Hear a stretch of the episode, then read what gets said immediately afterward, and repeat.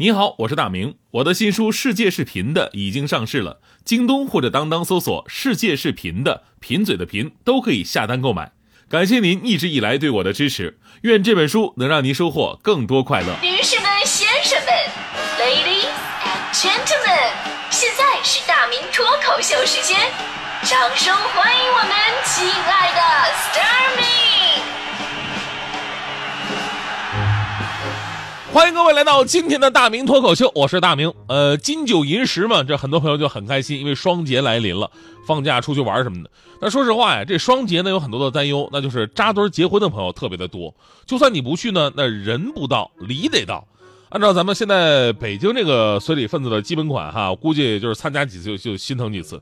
那好朋友呢也就算了，就怕那些莫名其妙的人啊，电梯里看上你了，哎哎，哥们儿给我来菜来菜，我婚礼啊，这就怕这样的。昨天呢，徐翔还给我发牢骚呢，啊说，哎，你们说好不好笑啊？我有个同学，平时连个电话都不打，现在呢，他要结婚，十一要结婚，昨天加我微信啊，给我发来什么婚礼请帖，不就是想让我去随礼吗？这种行为跟骗钱有什么区别啊？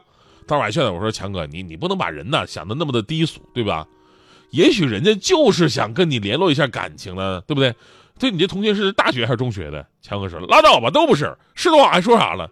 这是我驾校的同学，我俩一共就一起学了三年车。呃，那我建议你还是把他拉黑了吧。这个确实，这个尤其每年这个到了五一、十一的时候，结婚的就特别的多。昨晚看一朋友发朋友圈说，现在天气已经越来越凉了，我就想问一下朋友圈还有谁要结婚，还有谁孩子要生了，包括孩子满月的、升学的、乔迁过生日的，需要随礼吗？如果没有的话，这个月我想买件外套。其实想想也是啊，按照现在的市场行情吧，只要多几个好哥们儿结婚，我估计你一个月的生活费就没了。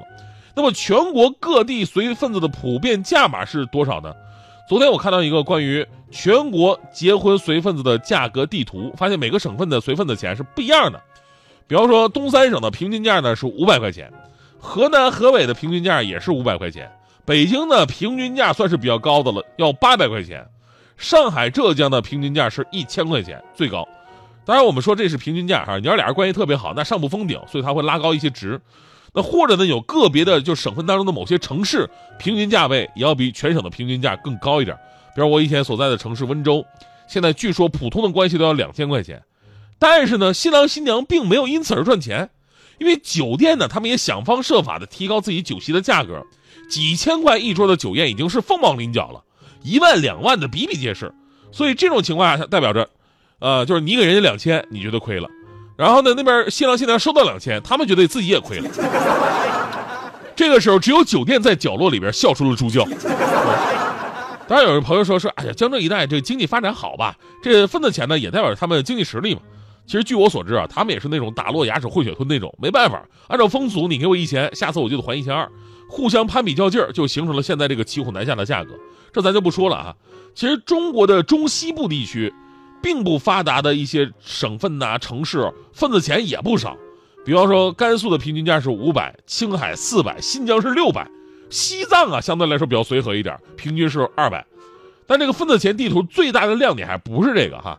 当我仔细看了，就是哪个省哪个省份是随份子最少的时候，这个结论我真的是特别惊呆了。这个省份你们绝对猜想不到。竟然是经济发达的 GDP 大省广东省，广东省的份子钱是一百块钱，竟然比西藏还要低。以前呢，有个广东网友发了一个就是让自己非常忐忑的帖子，说自己毕业之后呢，在宁波工作，然后参加宁波同事的婚礼，自己也不知道江浙这一边都都给多少钱啊，根本就没往这方面想，然后特别自然的按照自己当地的习俗，按广东的习俗就包了一百块钱红包。然后酒席上菜的时候，就看着一桌子啊，什么清蒸螃蟹、象拔蚌、大龙虾、水煮虾，各种名烟好酒。临走的时候，每人还送了一大盒的点心。之后，他的心里突然有一种不祥的预感，这好像并不是包一百块钱的地方啊！我一会儿会不会被撵出去啊？然后下面很多网友留言说：“说你就说你包的那张人民币吧，是绝版的吧？”啊，但是。广东的网友就很自然说：“哎呀，广州人，我们就一百有问题吗？”还有佛山的兄弟说了：“啊，我们广东佛山的主人家只只讨张红纸不要钱的啦。”还有人说：“说广东江门包一百还八十。”这还在找钱呢。最夸张是这个，说在顺德这边，基本折个角就还给你了。啊，突然有一种广东兄弟在北京参加婚礼好像很不合适的感觉，是吧？其实原因也很简单啊，呃，这个广东人非常务实，红包呢，在今天他们仍然称作是利是，利是就是说好运连连、诸事皆宜的意思。一个利是常常就是几块钱，很大程度上呢是延续古代压岁钱与红以红绳穿几枚铜钱的这么一个习俗，象征意义大于经济意义。其实作为中国的传统礼仪啊，这个份子钱的形式并没有什么错，它以情感真挚为基础，可以传递祝福，增进人们的情感交流。尤其是那会儿就是生产力比较落后的时期，挨家挨户都比较穷，它还有互帮互助的这么一个实际的作用。呃，所以该取消的并不是份子钱，而是份子钱背后的攀比跟人情绑架的这么一个倾向。不是拿钱多你就感情重，凡事咱们量力而行。感情啊，咱们以后可以用更实在的行动去表达，对吧？之前有新闻说，哎呀，人家王思聪怎么怎么着？王思聪参加同学婚礼，然后随礼随了三十万，哎，好多人受不了，说，哎呀，土豪就是大方啊。那么问题来了，王思聪随三十万算大方吗？这么跟大家伙说吧，王思聪个人总资产是六十亿。随礼三十万，按照这个比例，如果你的资产是六百万，你只要随三百块就可以了，对吧？但是如果你的资产是六十万，随三十块就行。如果你的资产只有六万块钱，那么你只要给对方四块钱，你已经比王思聪更大方了。啊，最后我还要说一个不好的现象，就刚才咱们也说了，像现在大部分人啊，呃，大部分新人都是拿礼金填补婚礼的花费，要不开销真的太大了。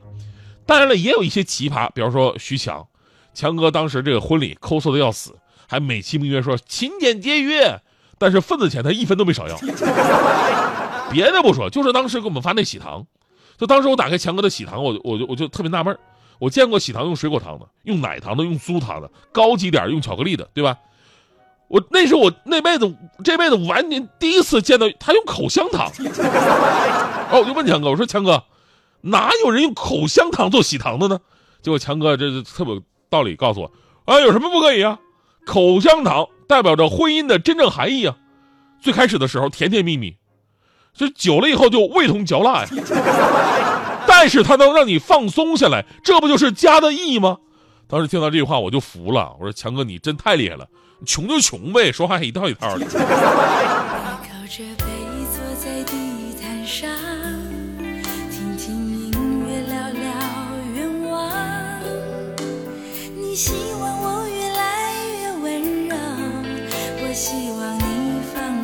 心上，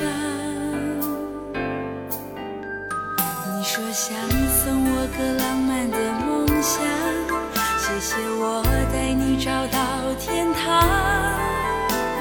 哪怕用一辈子才能完成，只要我讲，你就记住不忘。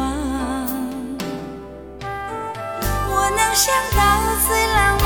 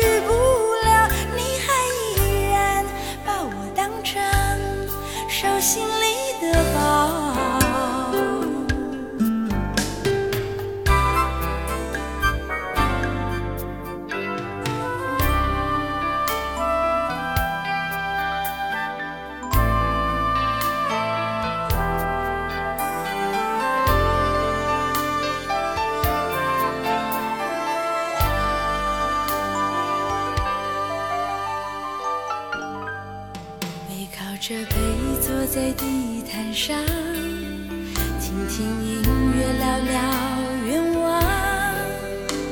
你希望我越来越温柔，我希望你放我在心上。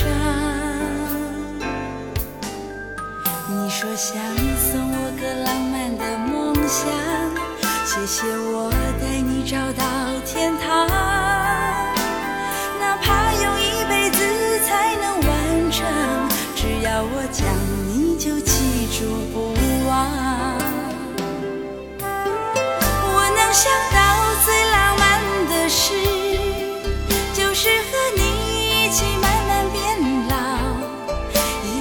收藏点点滴滴的欢笑。